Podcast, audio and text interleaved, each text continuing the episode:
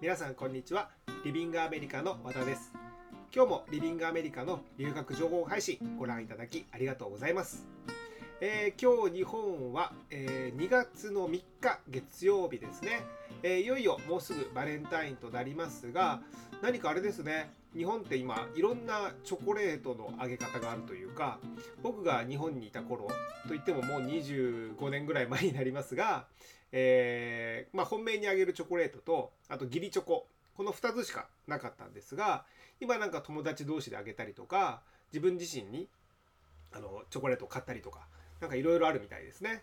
ただ基本的には、まあ、女の子がチョコレートを買って、えー、友達同士であげるとか自分自身に買うとか、もしくはその本命の好きな男の子にあげるとか、えー、いろいろあるようですが、えー、僕の住んでいるアメリカの方はですね、えー、基本的には男性が女性にプレゼントをする日になっています。で、まあ、一応チョコレートが、まあ、メインにはなっていますが日本ほどチョコレートじゃなきゃみたいなそういう文化ではなくて、まあ、あのバラの花束をあげたりとかカードを送ったりとか、えー、そんないろんなですね、まあ、プロゼプレゼントをして、まあ、ロマンチックに過ごす日みたいなそういう風な感じになってます。ただ、えー、日本とは逆で基本的には、えー、まあ、男性から女性に何かプレゼントをあげるということで、まあ、うちもですね毎年そのアメリカの、えー、方法に従って、えー、奥さんの方にですね、えー、花束とあとカードかをあげていますが、えーまあ、奥さんの方からは 長らくチョコレートをもらってないなと いうのが僕の近況となりますが皆さんいかがお過ごしでしょうか、えー、今回の配信ですがまずはお知らせからいきたいと思いますはい、えー、お知らせなんですが、えー、春のダンスキャンプ、え、今年もロサンゼルスの方で開催します。で一応日本の春休みに合わせて留学ができるプログラムとなっていまして、日程なんですが3月の21日に日本を出発して4月の5日に日本に戻る2週間のプログラムとなっています。で通えるダンススタジオはミレニアムとムーブメントライフスタイルこの2つのスタジオでレッスンを受けることができます。でミレニアムなんですがもうこれはですねもう全米でも有名で日本でもかなり有名なダンススタジオだとは思いますが主にヒップホップとジャズファンクで人気のスタジオでもうあの本当ローカルにも絶大な人気があって実際のリビングアメリカの留学生でももう 80%90% ぐらいはもうミレニアムでレッスンを受けるというぐらい留学生にも人気のスタジオになっています。そしてもう一つ、えー、ムーブメントですが、こちらのダンススタジオはまだできて、えー、10年ぐらいなんですが、もうロサンゼルスの、えー、人気のある、えー、一つのスタジオとしてすっかり定着しました。で人気はですね、ヒップホップのクラスですね。えーえー、ハリウッドとか、あとレーバサですね。まあ、レーバサハウスのレッスンですが、すごく、えー、人気のある先生がレッスンを行っているスタジオです。でこの2つのスタジオでレッスンを受けていただけるんですが、えー、参加者皆さん受けたいジャンルだったり受けたい先生だったりがバラバラですので、えー、レッスンスケジュールはもう自由に決めていただけます、えー、この先生とこの先生を受けたいこのスタジオとこのスタジオで受けたいっていうような感じで決めていただいて1日3レッスン4レッスンもう受けれるのであれば5レッスン、え受けていただいても大丈夫ですし全く受けない日があっても、えー、それはもうあの参加者の自由となっていますので、もう受けない日があれば、もうその日はオフとしてですね、えー、ユニバーサル・スタジオに行ったり、ディズニーランドに行ったりということも、えー、自由に決めていただけます。で滞在方法なんですが、え滞在先はスタジオに近い学生寮ですね、に滞在します。で、こちらの学生寮は、えアパート型の学生寮となっていまして、えアパート丸々を学生寮として提供しているわけではなくて、えアパートのうちのお部屋ですね、をいくつか、え留学生に学生寮として提供しています。でこちらのアパートは、えすごく治安のいい場所にあってアパート自体もセキュリティがすごくしっかりしてます。あの入り口でこう暗証番号を打たないと、えゲートが開かないので、えそもそも誰も、え自由に誰でも自由に敷地内に入ることができませんし基本的に留学生学生寮は留学生以外は立ち入りができないというふうになっていますので好きな友達を呼んだりとか誰でも入れるというふうにはなっていません。でスタジオまでの移動も便利で、え、ミレニアムまではバスと電車でだいたい20分25分ぐらいで移動することができます。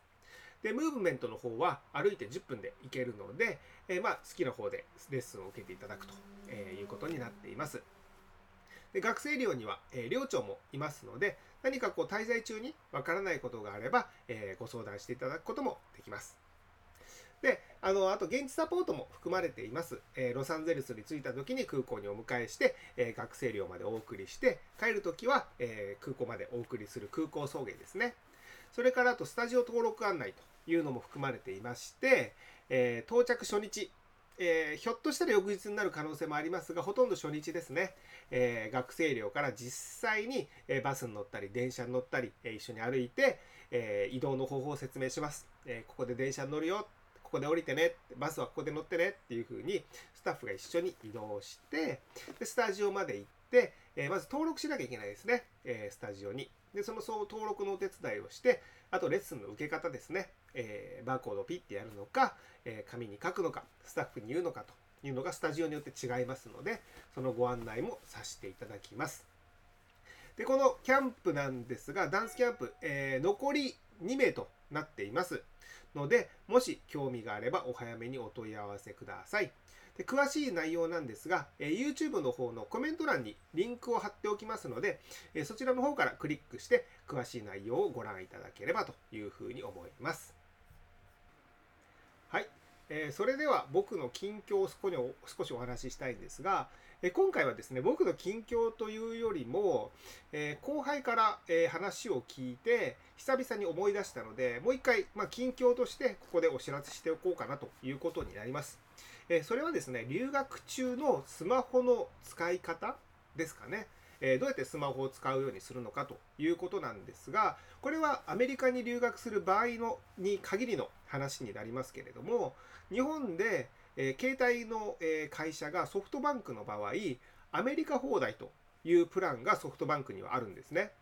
で、もうこれが、えー、留学する、アメリカ留学をする上では、もう最強のプランになります。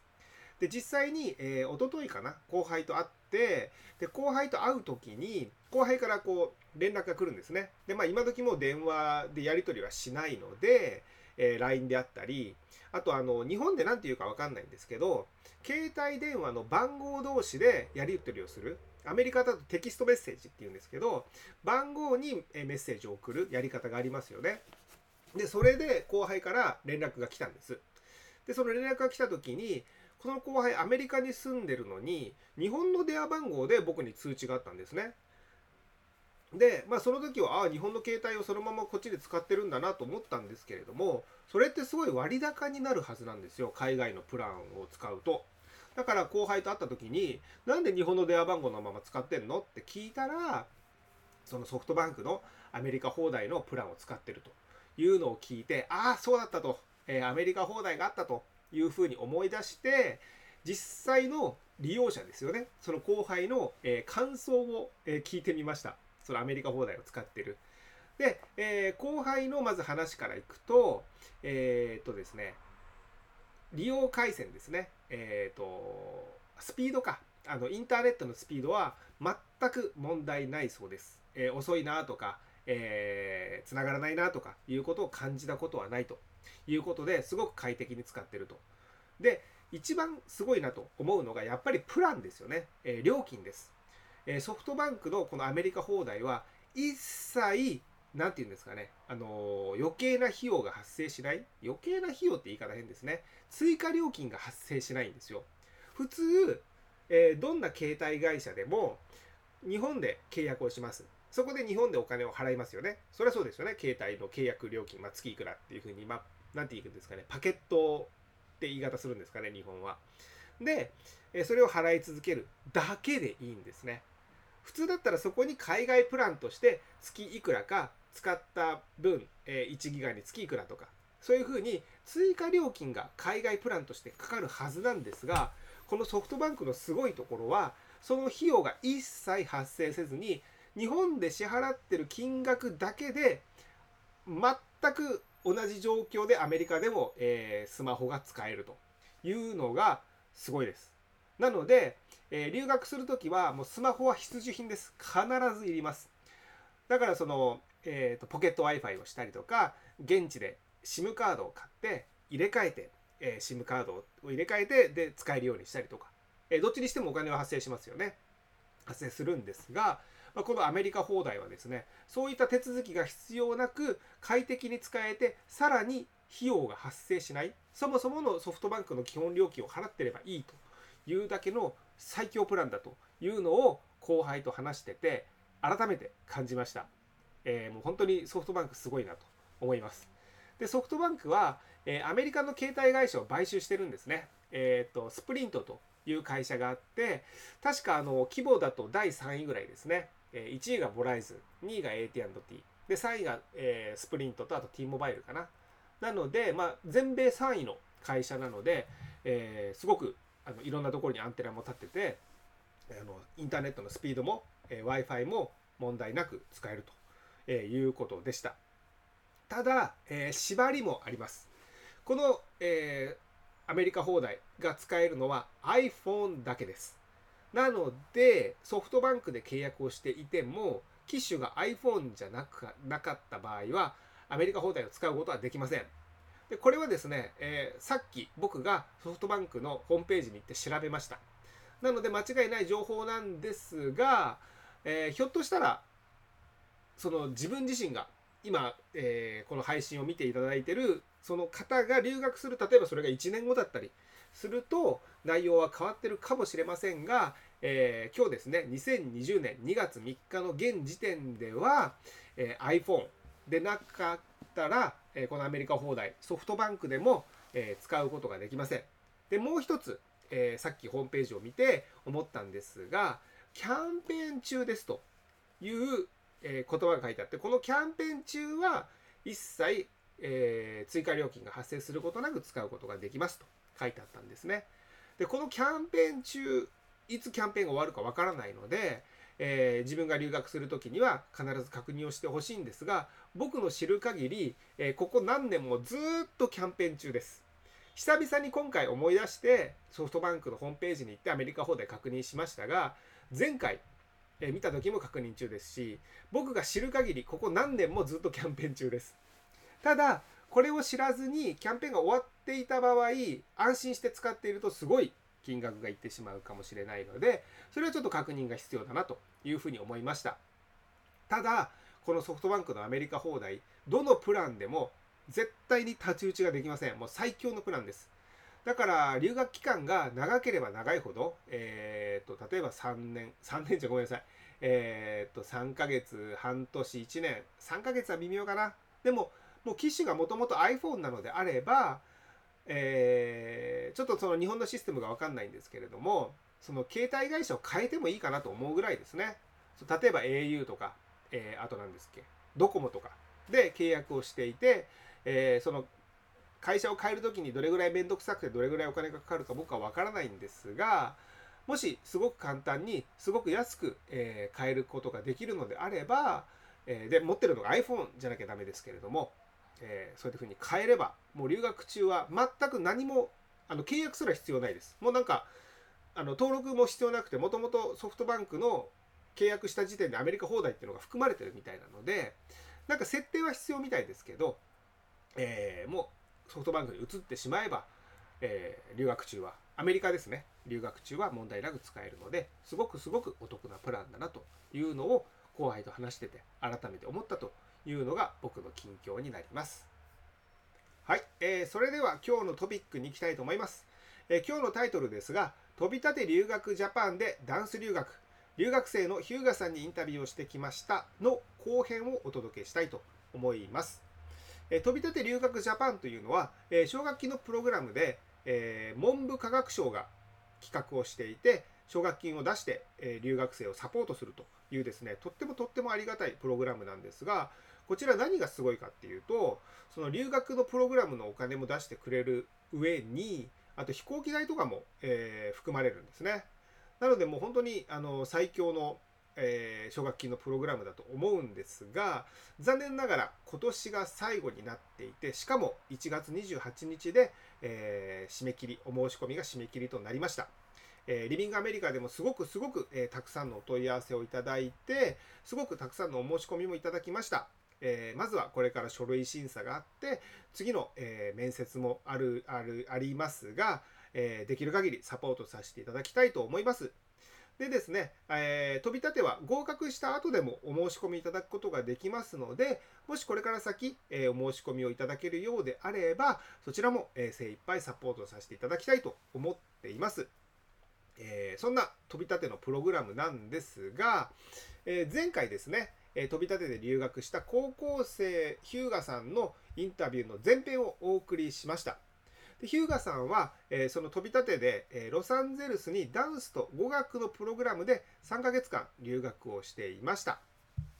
で、えー、前回はですね、主にその飛び立ての審査ですね、書類審査であったり、面接であったり、合格した後どんな準備をしたかというのをメインでお送りしましたが、今回はですね、留学生活についてで後編を、えー、お届けしたいと思います。でちなみにですね、前回の配信を聞き逃した方はですね、今回のこの YouTube のコメント欄にリンクを貼ってありますので、そちらから前編の方を聞いていただければと思います。で、で飛び立てのことと、あとダンススタジオ、ダンスレッスンのことも詳しく聞いていますので、えリンクの方からご覧になってください。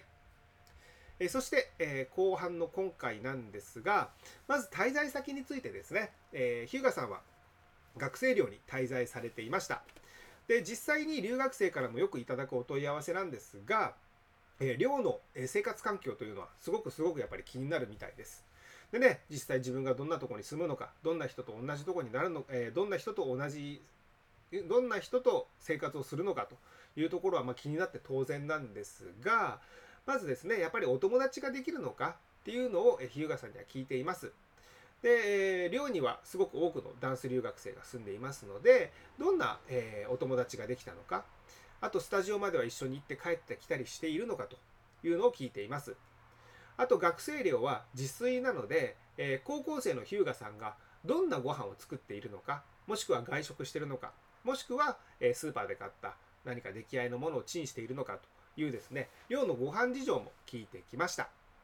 でロサンゼルスの、え、生活についても聞いてきていますので、え、3ヶ月間ロサンゼルスに滞在してどこか観光に行ったのか、え、ロサンゼルスであればディズニーランドがあったりユニバーサル・スタジオもあったりあとサンタモニカとかいうとこですねそういったとこに行ったのか、えお買い物はしたのかお土産は買ったのかというところも聞いてきましたそれからこれも、え留学前によくいただくお問い合わせなんですが何か持ってったらいいものがありますかというものもよく聞きます。でそれも、え、実際の留学生に話を聞くのが一番だと思って日向さんの方に、えー、日本から持ってきてよかったものは何ですかというものも聞きました。さらに逆にですね何か持ってこなくてよかったものこれはいらなかったかなと、えいうもの何かありますかというのも、まあ、ちょっとおまけで聞いてみました。そして、えー、アメリカロサンゼルスの治安ですね。やっぱりアメリカ全般ですね治安の悪いイメージがあると思います。えー、日本でたくさんのニュースが流れてやっぱり銃社会ですし怖いなと思うところがあると思いますが、えー、ヒューガさんにはもともとのイメージですね。留学する前に、えー、アメリカロサンゼルスにどんなイメージがあったのかというのとじゃあ今実際に留学をしてみて、えー、その治安の方はどういうふうに感じているのかというのを聞きました。そして、えー、さらにヒューガさんの英語のレベルですねえ大体の、えー、留学生のお問い合わせでいただくのが英語ができません。英語に自信がありません。留学しても大丈夫ですか？というものがありますが、じゃあ実際の留学生はどうなのか、えー、ヒューガさんの英語、えー、留学する前の英語のレベルですね。どれぐらいのレベルなの？というのを聞いて、そして実際に留学してみてどうだったか？と、えー、その日向さんの英語のレベルで生活環境はどうなのか、英語は上達したのかというところを聞いています。で、最後にですね、日向さんからこれからの留学生に対してのメッセージもいただいています。で、やっぱりあの実際の留学生のお話ですし、あと高校生の日向さんの、えー、体験談なので、まあ、留学するとどんな感じになるのかなとイメージがとても湧きやすいと思いますし、え、大体お問い合わせでいただくのが、えー、留学の費用だったり、プログラムの内容だったり、治安だったり、移動だったり、食事だったりということなんですが、えー、そういったこと以外に思いつかないようなあそうなんだというところもこのインタビューを聞くと、えー、分かると思います、えー、すごく参考になる内容になっていますので早速聞いてみてください。で今、えーと、滞在先なんですけれども学生寮じゃないですか、まあ、学生寮だけでもないんですがお友達って結構できやすい。ああできます。学校にもいます。寮にも一応います。で今そのノースハリウッドダンススタジオが近くにある学生寮に日向さん滞在されてますけどその寮生って寮生まあそうですね日向さんのお友達、で結構ダンス留学生のお友達ですか？そうですね。割とダンスやってる人が多いかなって感じです、で一緒に行ってレッスン受けたりとかもしてたりします？います。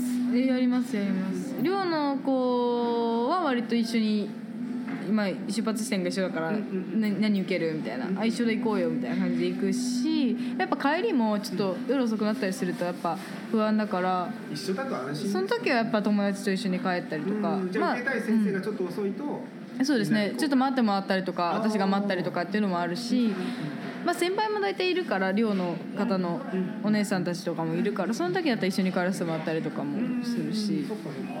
じゃあ学校のお友達はもっと違うところに出かけたりそうあでもまあ学校の友達も大体ダンスだったりするんですけどまあでもスタジオで会って話してみたいな感じでも普通にご飯行こうよっつったらお昼ご飯食べに行ったりとかもあります。そんな感じです。で今その滞在されてる学生寮ってあの自炊じゃないですか、うん、料理してます？私自分で言うのもあれですけど割としてる方だと思います。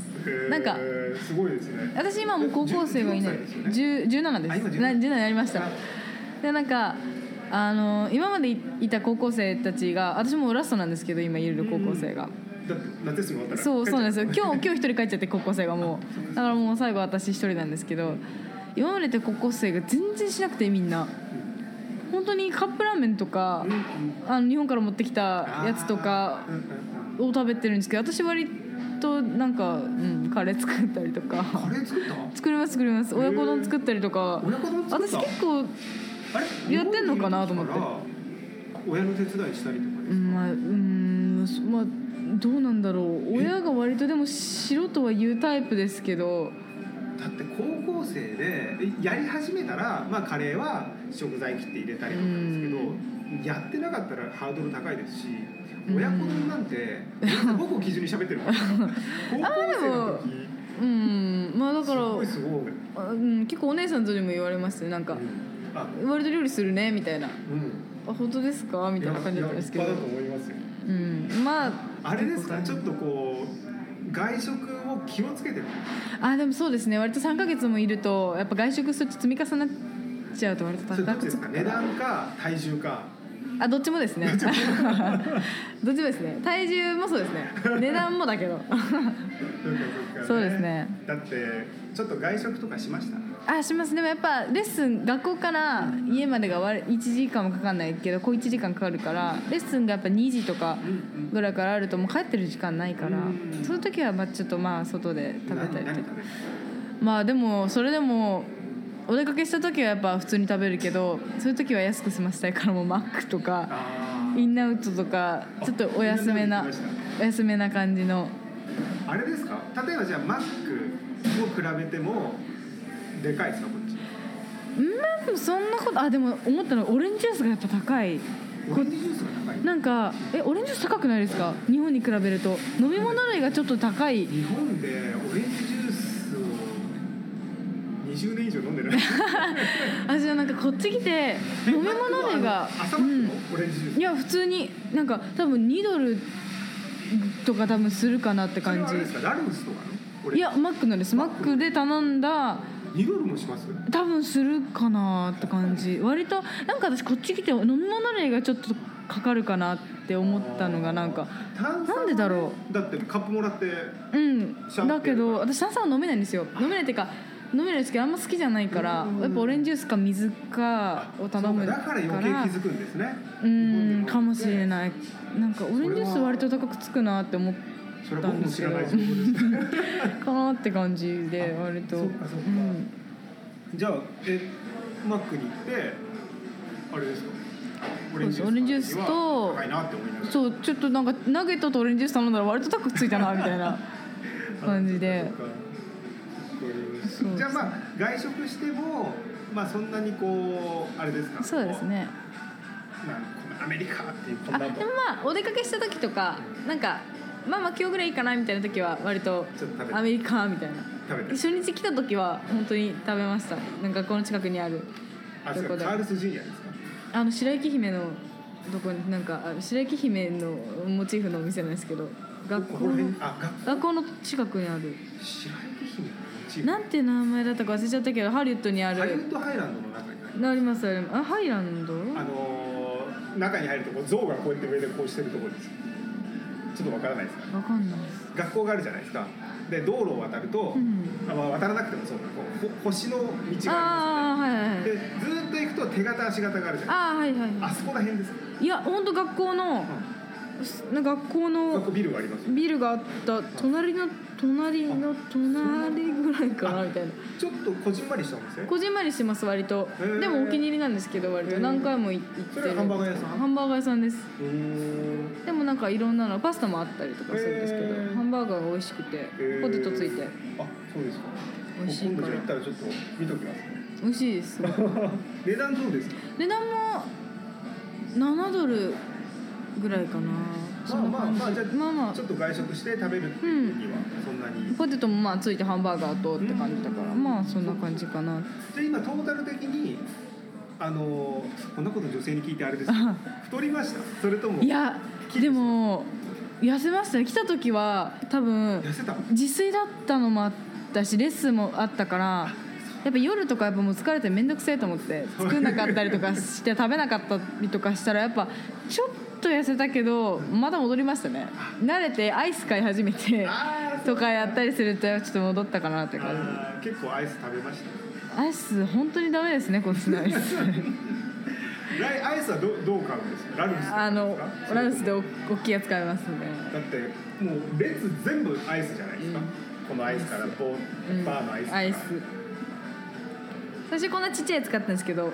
もう普通に考えてこれ買った方が絶対得だなと思って。そうなんですよだからもうこれ買い始めたらもうこれが冷蔵庫に常にないともうダメになっちゃって。これが自分のレギュラーサイズになっちゃうんですよね。なくなっちゃったらすぐ買いに行っちゃう。でちょっとずつちょっとずつ食べててもだんだん食べれるよそうそうだからもう。本当ラルス近くにあるからありますね。ちょっと夜あなくなったと思って買いに行こうかなみたいな。買いに行け買いに行こうかなみたいな感じでちょっと買いに行っちゃうみたいなじゃあスイーツは要注意ですね。そうですね。いっぱいやってアイスがダメ。でも安くで買えてアイスがダメですね。アイスが。ダメ。美味しいですもんね。あ美味しい。じゃあ今も冷蔵庫入ってる入ってます入ってます。でもまあもうラストかなみたいな。帰るあと1週間だからまああんでかいの買っちゃうともう食べきれないかなって感じだから食べちゃったらまたことですもんね。まあ気をつけて。で、えー、とダンス留学されてると、まあ、あの洗い物レッスン着になってるじゃないですか、洗濯って問題なくはそうですね。でも一応私は寮のじゃなくてコインランドリーにランドリーに行ってるんですよ。あの寮の近くにああるところ。だから週1ぐらいで。まあ、まとめてじゃあ。まとめて。まあでもなんかそれも友達とよく行きますね。行く？みたいな感じで、まあ、20分あるから待ち時間が。その間まあ話したりとかするのなんです。友達と行ったりして。じゃあまあどうどうですか？不便なんか洗えないみたいな感じ。は全然ないですし。割とうん回ってる感じです、まあ、1週間に1回行けばなんとかなるかな。わかりました。で今まあそのもう3ヶ月経つじゃないですか。いろいろ観光しました？しました。いっぱい行きましたね。どこどこに行きました？まあ、ディズニーランドはもうアドベンチャーもランドもどっちも行ったしユニバーサルも行ったあしユニバーサルはねまあまあ本当近所だからあれですけど。あれですか、ゆえー、とディズニーランドは1日で行ったのか？いや別々で行きましたね。ユニバとディズニー学校のあれでね。そう行かせてもらったんですよ。でもユニ,、まあ、ユニバーサルはあれですけどディズニーはい連れてってもらって。でディズニーランドのアドベンチャーの方はついこの間行ったんですけど。それは自分で行ったんですは行きはもう3時間くらいかけて。バスねバスと電車で行きは行ったんですけどまあえでも一人じゃないですよね。あ友達と行きました。ん何人ぐらいですか？あ2人です。あじゃあ2人です。2人でバス待って。えらい。ですけどでも帰りはまあさすがにちょっと疲れたからウーバー使って。いやでも立派ですよ。大体大体99%はウーバーで ですよね。普通99.9%です。普通3時間近くかかるって行きますよね。でもちまあ金がなみたいな。前に思うでしょまあちょっと。バス来ないのも知ってるし。うーんうん思いましたね。やっぱ早く行きたいなっていうのもありましたから。そうでのを考えると。で7時ぐらいに出ましたもん。7時ぐらいに出て10時過ぎぐらいに着いたかなみたいな感じです。ちょっとしたね一泊の旅行の距離ですよね。3時間の移動って。そうですよ。だから行きは頑張りました。99.9%って言いましたけど僕そのここからディズニーランドにバスで行ったのはヒューガさんが初めてです。本当ですか？みんなウーバーですよ。まあだからまあまあまあ Uber だろうな。それこそ4人で行ってみんなで割り勘して。そうです4人とかいたらまあまあ4で割ったらまあまあって感じですけど2人だとまあ4000かかっちゃうかな往復みたいな帰帰りのウーバー代っていくらぐらはい2000円22ドルぐらいだったかな。まあそれじゃあ2人で割って。いや2人で割ってそれです。1人22ドルぐらいです。そうかそうかそうかだから往復40ドルかかっちゃうからって考えるとまあ行きちょっと頑張るかみたいな感じです。じゃあそのえどそれでアドベンチャーに行ったんですか？そうですねアドベンチャーに行きました。どっちが楽しかったんですか？アドベンチャーですね。私はアドベンチャーの方が楽しかったかもしれない、へうん。ーなんかアドベンチャーの方が割と絶叫系があるから。あそうなんだ。あれがそうでしたっけ？なんかこうタワーがあそうですね。私あれ知らないまま乗ったんですよあのそういうのって知らないまま、まああれ、まあ、でかい。日本にもありますあります。でもタワー・オブ・テラー日本の方は割と全然形が違うんですよ。こっちはなんかどっかの映画の設定のやつで、うん。あまあ、でかいなとは思ってたけどほうほうそんなの私知らなくて。これだと思わずに乗ったらもう落ちるからもうびっくりして。その時にはーって思ったの。もうもうはあと思って。は あ怖かったでしょめもう本当にふって上に上がったらもう景色見えるからあのディズニーランドの。ね出ません？そう。そう窓窓が開いてるのかな多分。一瞬景色見えて終わったと思いました いや僕乗ったことないんですけどかなり高いです。びっくりした、うん。知らないまま乗ったらちょっとびっくりしました。絶叫系は好きなんですでも多分の乗れるのは乗れるんだろうなって感じ。けど乗るまでが長いかなっていう。ジェットコースターちょっと乗れなかったですね。あー。あの1回転するから。ああそうか。1回転きついなみたいな。でも多分ですよジェットコースターよりも怖いですよ。そうですかね。あれはフリーフォールですよね。ファーンって落ちる。びっくりしましたもんでも本当に。急に電気消えて嘘だろうと思って。あれ見ました？写真とか撮るじゃないですかあ見ました見ました。私もこんなのだった全然見てない外見てないみたいな。キャーってなってました。もうびっくりした。他に何乗ったんですか？他もほでもなんか割とこっちのディズニー空いてるから日本のディズニーよりも、あで日本のディズニーランド。うわもう本本当に。だけどこっちは長くて1時間ぐらいだから待ち時間が。でも本当にでも実際60分も待たないぐらいだそれからでももう短いって感じるんですよだって日本のディズニーってもう本当だって120分とか3時間とか余裕でもありますよね。本当に。多分余裕であると思います人気の。こっちに慣れてるからこっちのな列がもう長いって感じじゃん。いや多分全然もうこです。だってだってほとんど乗れますよね1日あれば。あります。あとファーストなんとかって知ってます？あファーストパスですか？ファーストパスあじゃあ全然取らなかったです。えでも回りました？全然全然余裕で行けて大体乗れてもう私だから夕方本当は8時のショーを、をまあ、見見たんですけど見ようと思っててでももう4時とかぐらいにもう大体乗り終わっちゃって。あそう。そう。じゃあ、あのーしっかり楽しめますね。そうです。全然。待ち時間よりもちゃんと乗れてるそうですね。全然お土産もだから見て。おおー。でお土産たくさん買いました？いや意外と買わなかったですよね。なんかあの思ってたよりもなんかお土産の種類も全然違うなと思いました。なんか日本だと食べ物系多いじゃないですか。なんていうんですかこういう缶に入ったクッキーとかああはいああいうみんなに配るようなお土産用とかが多いんですけどこっち全然お菓子類なくて。ないですね。人形とか T シャツそうそう人形とか T シャツとかおそう。帽子とか。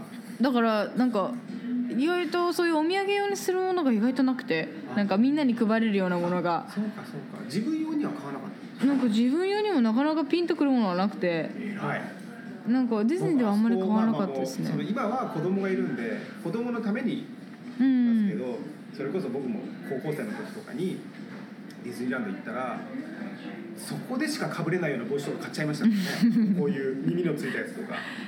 あでもあ耳はちょっと買ったかな。1個耳買ったけどでも T シャツは買わなかったかな。一回しかかぶれない。まあ、ね、日本帰ってかぶれないですからね。ディズニー行った時しか被れない。そうそうそうそう。あじゃああんまり買わな意外とあんまディズニーでは買わなかったかもしれない。じゃあまあ回ってショーを見て。ショーを見てでまあウーバーで帰ってって感じですどうなんですか？ショーは純粋にわーってショーを見るのかもうダンサー目線で見ちゃうのか。いや私が見たショーがあれなんですよ。なんか水のやつだったからあんまダンサーさんとかが出てこないやつだったんですよ。あのミッキーがバーンってやったら後ろでバーン。そうバーンってなるやつ。ですはいはいはい。あだったからそうですそうです。そうダンサーさんが出てくるやつも見たかったなとかう思ったりして。ん僕はそれ僕は僕の話で申し訳ないですけど娘連れてってショーを見た時にそのプリンセスのパレードがあったんですよ。うん。ベルとか、うんえーアナとか、うん。エルサが出てくるやつ、それでわーってなってましたけど。アナが娘と一緒に。いや絶対可愛いやつだ。でもねああいうのでほらあのー踊りたいっていうダンサーさんも多いじゃないですか、うん。ディズニーランドのダンサーさんになりたいとか、だからダンサーさんってそういう目線で見たりするそうなの確かにそうなのかもしれない。まあちょっと今思ったんですけど、わかりました。じゃあもういろんなところ観光されて。そうですね。サンタモニカも行ったし。いろいろもういろんなとこ行きましたね。サンタモニカとかベニスはサンタモニカとか本当によく行ったし。電車とバスで2時間2時間ぐらいかかりますね。2時間弱かかる。のを全部行ったし。まあでもサンタモニカはね電車があそこまでそうですね。本当ビーチの。どこまで行ってくれるから、まあ、バスじゃないし電車だからまあ寝れるしなみたいまあ、と時間通りねそうですね。割りかし来ますしね。だしあのアウトレットとかも行きました。カマリロ行きました。カマリロ？どうやって？もうあカマリロはうん。ウーバーで行ったのか。はウーバーで行って。ごめんなさい正直良かったって思いました。ああでもカマリロの行き方が分からなかった。最初チャレンジしたんですよ。電車で行こうっつって。でもなんかちょっと違うやつじゃないですか。多分ね。あのなんんかすげすげえでかいやつ。僕も分かんないですもんすごい大きいやつ。バスが。いや電車です。なんかあメトロリンクか。うん。メトロンリンク？あれタップで乗れるんですか？タップでもう僕そこ分かんないです。そうだから私も分かんなくて。これなんか変に乗って乗れなかったら1時間ぐらいですよ怖いなと思って。だから結局諦めてそだからそこまでは多分バスで行ってあそっから多分もう諦めてウーバーで多分行ったんですけど。そっかそっか。でもねせっかくアウトレット行くんだったらああいうしっかりまあ郊外ですけど大きくてうん。がっつりしたとこ行った方がそうですいろいろ見てて楽しいですでアウトレットでいっぱいお買い物しちゃって。何買ったんですか？えーもうなんかやっぱアウトレットだから安いしここでしか買えないって思っちゃったらやっぱもういっぱい買っちゃって。服とかねもうお洋服いっぱい買いましたね。ごめんねお母さんとか思いながら。それ完全に自分用に。まあ自分用に買いましたね。行ったのが本当に来て2週間目とかだったからお変に浮かれててやっぱお金いっぱい使っちゃったかなその時が一番使っちゃったかなって感じまあでも買っちゃいますよねね。アメリカ来てアウトレットで安い。やっぱり日本よりもや全然安い。びっくりしましたねやっぱりやっぱあのナイキとかアリエスとかああいうブレが安いですよねこっちって。靴とかがすごい安い。僕ねもう本当にこっちが生活の基盤なんで逆に日本が分かんないんですよ。え日本本当に高いですよ。私あの何ですっけ。あのマーチンってブーツあるじゃないですか。わかります？ドクターマーチンってあるんですよ。あーはいはいはい。あのマーチンをうち日本でずっと買おうと思っててで日本で買おうと思ったら多分2万ちょいぐらいするんですけどこっちだと半額です。1万ちょいぐらいで買えるから。買いましたもん この前。マーチだから僕その、まあ、100ドルちょ100ドルぐらいうん。が僕の基準ですね、うん、すごいだからもう日本高いなと思って。僕ねこの前ナイキのランニングシューズ。ったんですよ、んそれがだから90ドルぐらいだったんで多分8500円ぐらい、うん。まあ日本だったらじゃあ1万。するとおよそ1万超えるんじゃないですかね日本だと。ですよ。多分だいぶ高いですよ日本だと。まあ日本は高い。高いですね。こっちだと本当うん安い。安いと買っちゃいます買っちゃいますね。しかもアウトレットですからね。ただでさえ安くなってる。買っちゃうってなって。いっぱい買っちゃった。でその今留学されて何かこう日本から持ってきてこれ良かったなってものあります？あーでもやっぱり調味料ですかね。胡椒とかあとしまあ塩はありますけどでもこっち塩もでかいし一袋がでかいからやっぱあれ量なんか。にあでも量は塩はあるか。塩はあるけどでもそうですね。でもやっぱなんだろう。日本の調味料がやっぱ醤油とあか？醤油持ってきましたね。醤油とか。あまあでも送ってもらいました。あそっか送ってもらいました。そうだ3ヶ月いたらまあちょっと1回送ってえもらっそれはもうこてんなしあのいやなんかあのなんかこのくらいサイズの密閉され密閉密閉密閉か。密閉されてるなんかやつとか。でもね高校生とは思えない持ってきていいものですよ。本当ですか？醤油は割と大体もう大学生超えててでもうーん醤油があるといいかなって感じ。胡椒とか。しっかり料理した証拠ですようねん。そんな感じ。割と。逆に何かこれいらなかったなってものあります？これはだな現地で買えばよかったなとか単純に使わなかったななんだろう。でもなんかえー何があるかな？割と私本当になんか持ってきてなかったから。もともとそうですね。割とあんま持ってきてなかったからあんまりそんなに気にはなそうらなかった。ですね。そっかそっか。うん。わかりました。であのーまあ留学生全般に言えることなんですけどあ留学生日本人全般に言えることなんですが、えーアメリカロサンゼルス治安が悪い、ん。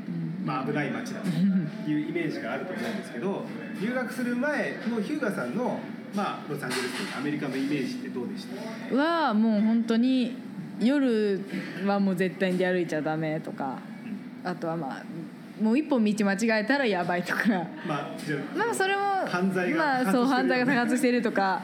もう本当にすぐ物すられるとか。ひったられる。とか。もうカバンこうナイフでこうシャーってやられて財布やられるとか。本当いろんな話聞いてて。やっぱもう親も心配だから。もう親も心配だし先生も心配だしって多分その心配でいろいろ言ってくれてるのはあったんですけど。だからもう本当にだから来た初日とかはもうスマホこうやって首から下げてプラスカバンに全部財布も全部ひっつけてパスポートも。取られないがっつり。でもカバンも常にこうやって前でも抱える状態だったんですけどじゃあもうスマホ前そうカバン前みたいな。でそれを抱えてみたいな本当初日とかぐらいはそうだったんですけどいやもうでだんだん。実際実際じゃあ今留学されてどうどうですか？まあ、やっぱ気をつけ日本よりかはやっぱちょっと気をつけないといけない面はあるけれど、本当に言われてたのとは全然違うそのこんな街だよこんな国だよっていう。でも全然だもうノースハリウッドって多分住んでるところって全然じゃないですか。全然っていうか寮があるとこは多分そんなじゃないですか。でも夜私もレッスンがちょっと遅くなったりとかして9時とか10時とかになっちゃう時もあるんですけどその時も別にそんな危ない目に遭ったことはないしじゃあイメージしてたのの何分の1ぐらいですか？えーもう本当にえー何分の1だろう。イメージしてたのがロサンゼルスががもう半分の半分の半分の半分ぐらいの本当に私電車の中で寝るとか絶対ありえないと思っててうん日本にいる時はもうすぐカバンなくなってると思って起きた時にあそのロサンゼルスの電車そう中で寝たらうん起きた時にはもうカバンなくなってるとか思ってたんですけどこそうこっちでは割ともう結構寝てる。あそうか。電車で寝れるぐらい安心そうですね。あ安全だしまあ安心してるそうですね。割と「あ今ここどこ?」みたいな感じで割とそのレベルで寝て寝ちゃってる時があるから、まそうかそうかそうか。あ、一人の時はさすがにならないけど友達とかいるとうんうんうん割と寝ちゃってる入って手放しで生活はしないけれどもあのイメージよりかは全然。全然安う心、ん。安全な感じ。全然そんなことなかったかな。であの今こう留学されててヒューガさんの日本でまあ英語レベルというか、まあ、実際こっちで必要なのは英会話なので、うん。英会話って何かこう言ってました？英会話あ言ってなかったですね。日本ではもう割とだから飛び立てて合格決まって準備期間がそんなになかったしそっから英会話教室入ってもなみたいな感じだったからあんましなかったんですけどでじゃあそもの英語レベル的には喋れますっていう状態でいはや全然なかったですね。本当にもう学校でだから習ってるだけで喋れるかって言われると喋れないかなみたいな。で実際どうですか生活してみて。でもこっち来てリスニングというか聞き取る力はついたかなって思うのとやっぱり中学校の英語で全然日常会話ってやっぱ成り立つなっていうのはすごいお素晴らしいですね。分かり分かるというかなんていうんですかやっぱちゃんと勉強しようと思ったらいろいろいるんでしょうけど普通に生活してるだけだとやっぱり全然なんかだからそうですね。割ともう未来と過去と現在が言えたらなんとかなるかなっていう感じ。だから本当に、うん、高校でやってる授業えらい難しいことやってんなと思いましたもん。ちゃんと文法そう実際や喋ろうと思ったらそういうのじゃなくてやっぱそういう基礎のあれがいるのかなっていうのはすごい感じるからやっぱ。何か今今留学されててじゃあ日本でこれやっとけばよかったなっていうのあります？やっぱ単語ボキャブラリーですかね。やっぱり、うん、全然これ伝えてるのに単語が分かんないみたいな。あだからやっぱつい Google に頼っちゃうみたいな。これなんて言うんだろう。私、まあ、調べるんですけどでやっぱ発音も分かんないし一番あれだったのがウォーターが伝わらない。水が伝わらないんですよね。オーダーはね難しいですよね。わ私あのよくスタバとかで頼むのも全然「何?」って言われるから。かります。そう。わかりますだからなんかやっぱそういうのもやっぱ練習していくべきだったかなっていうのはある。僕そのねウォーター僕も最初の頃にウォーターが通じなくてアメリカ人は自分でウォーターって普通に発音できるから発音できない方がわからないんですよ。だから僕日系人に両方喋るのバイリンガルにあウォーターの発音を教えてくれって言ったら和田を英語っぽく入れって言われて和田あなるほど。確かに。ああなるほど。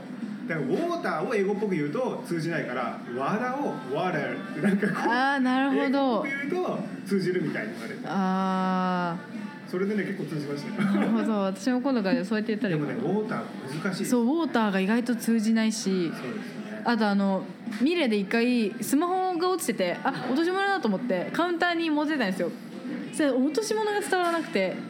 でそうですよね。Google さんで調べてもそれを言っても何それって言われるんですよね。でそれじ自分のじゃないのみたいな言われていや違う落とし物って言っても伝わらなくて、多分ですけどまあ、僕もそんな100%英語のボキャブラリーが全部あるわけじゃないですけど落とし物っていう英語ないですよですよね。多分調べても。誰かがこれ分を落としていったよっていう文章を。ああそうだったのかな。こ全の携帯然わかんない。誰かがスタジオに忘れてたよ。日本だったらこれ落とし物ですうんで通じるじゃないですか、そうそう。だから全然落とし物っていうのが伝わらなくてカウンターですごい「いや違う違う自分のじゃなくて誰かのなんだって」みたいな。でも立派なのはそれをちゃんと持ってって言おうっていうのと それを何とか伝えようってういう、んまあそうですねあれですよ。話戻りますけど飛び立てジャパンの面接でなんとかお好み焼きをそうですね。伝えようと思った。ああのやっぱりその気持ちがかもしんない。ここで役に立ってると思うでもあれですよね。あのこっちの人って大体そうですけど分かんないことに対して冷たくないです。そう冷たくないしみんな本当に優しかったからそうロサンゼルス来て思ったのがそれですね。それもあるかもしれない。例えばそれが店員さんだからじゃなくてそうですね。みんな優しい。なんかえ何何を言おうとしてるのって。そう結構優しいすごいみんな優しい。そうですよね、僕それがね日本に帰って怖いんですよ。なんか店員さんはすごく親切なんですけど、うん全然道を歩いてる人とかに聞くとすごい冷たくあしらわれたりするのが。こっちの人ってでも本当にみんなフレンドリーなのはすごい、うん、そうですね、うん。みんなない。すごい。わかりました。で、えー、とこれがもう最後の質問なんですが、えーこれから留学しようと思ってる人に、ヒューガーさんから何か一言あればいただければと思うんですが、うーんやっぱりこっちに来てみないと分かんないことって本当にいっぱいある。やっぱ日本で思ってたこっちのイメージも全然違ったし来てみて。だからやっぱ迷うんだったらもう来ちゃおうって感じですね。なんかやっぱお金もかかるけどやっぱその分学ぶこともたくさんあるかなって思うし私みたいにその飛び立てとか奨学金が出るもの探してみて行ってみるのもすごいあれかなって思うし。そっかまあじゃあ自分なりに行ける方法を探して、うん。でも来てみるべきだ。来てみた方が絶対いいと思う。わかりました。はい今日は長いインタビューありがとうございました。長く長くなりました。ありがとうございます。ありがとうございますはい以上がヒューガさんのインタビューとなりますがいかがでしたでしょうか、えーリビングアメリカではこれからも留学生の体験談をお届けしていきたいと思っていますので、えー配信また聞いていただければと思います。で最後に、えーもう一つだけお知らせなんですがリビングアメリカではメールと LINE で留学のお問い合わせをいただいています。ただやっぱり実際に、えーお話をして相談したいという方もいらっしゃいますのでお電話か渋谷でのカウンセリングで、え留学のご相談をお受けしています。東京渋谷の方であれば、え日本のスタッフの方がカウンセリングをさせていただいてますし、えちょっと地理的に東京の方が厳しいというのであれば、えロサンゼルスから、え本社ですね。本社の方から僕の方がお電話を差し上げてカウンセリングをさせていただいています。でどの方法でもご相談は無料ですので遠慮なくお問い合わせください。はい、えー今回の内容は以上となりますいつもリビングアメリカの留学情報配信ご覧いただきありがとうございました。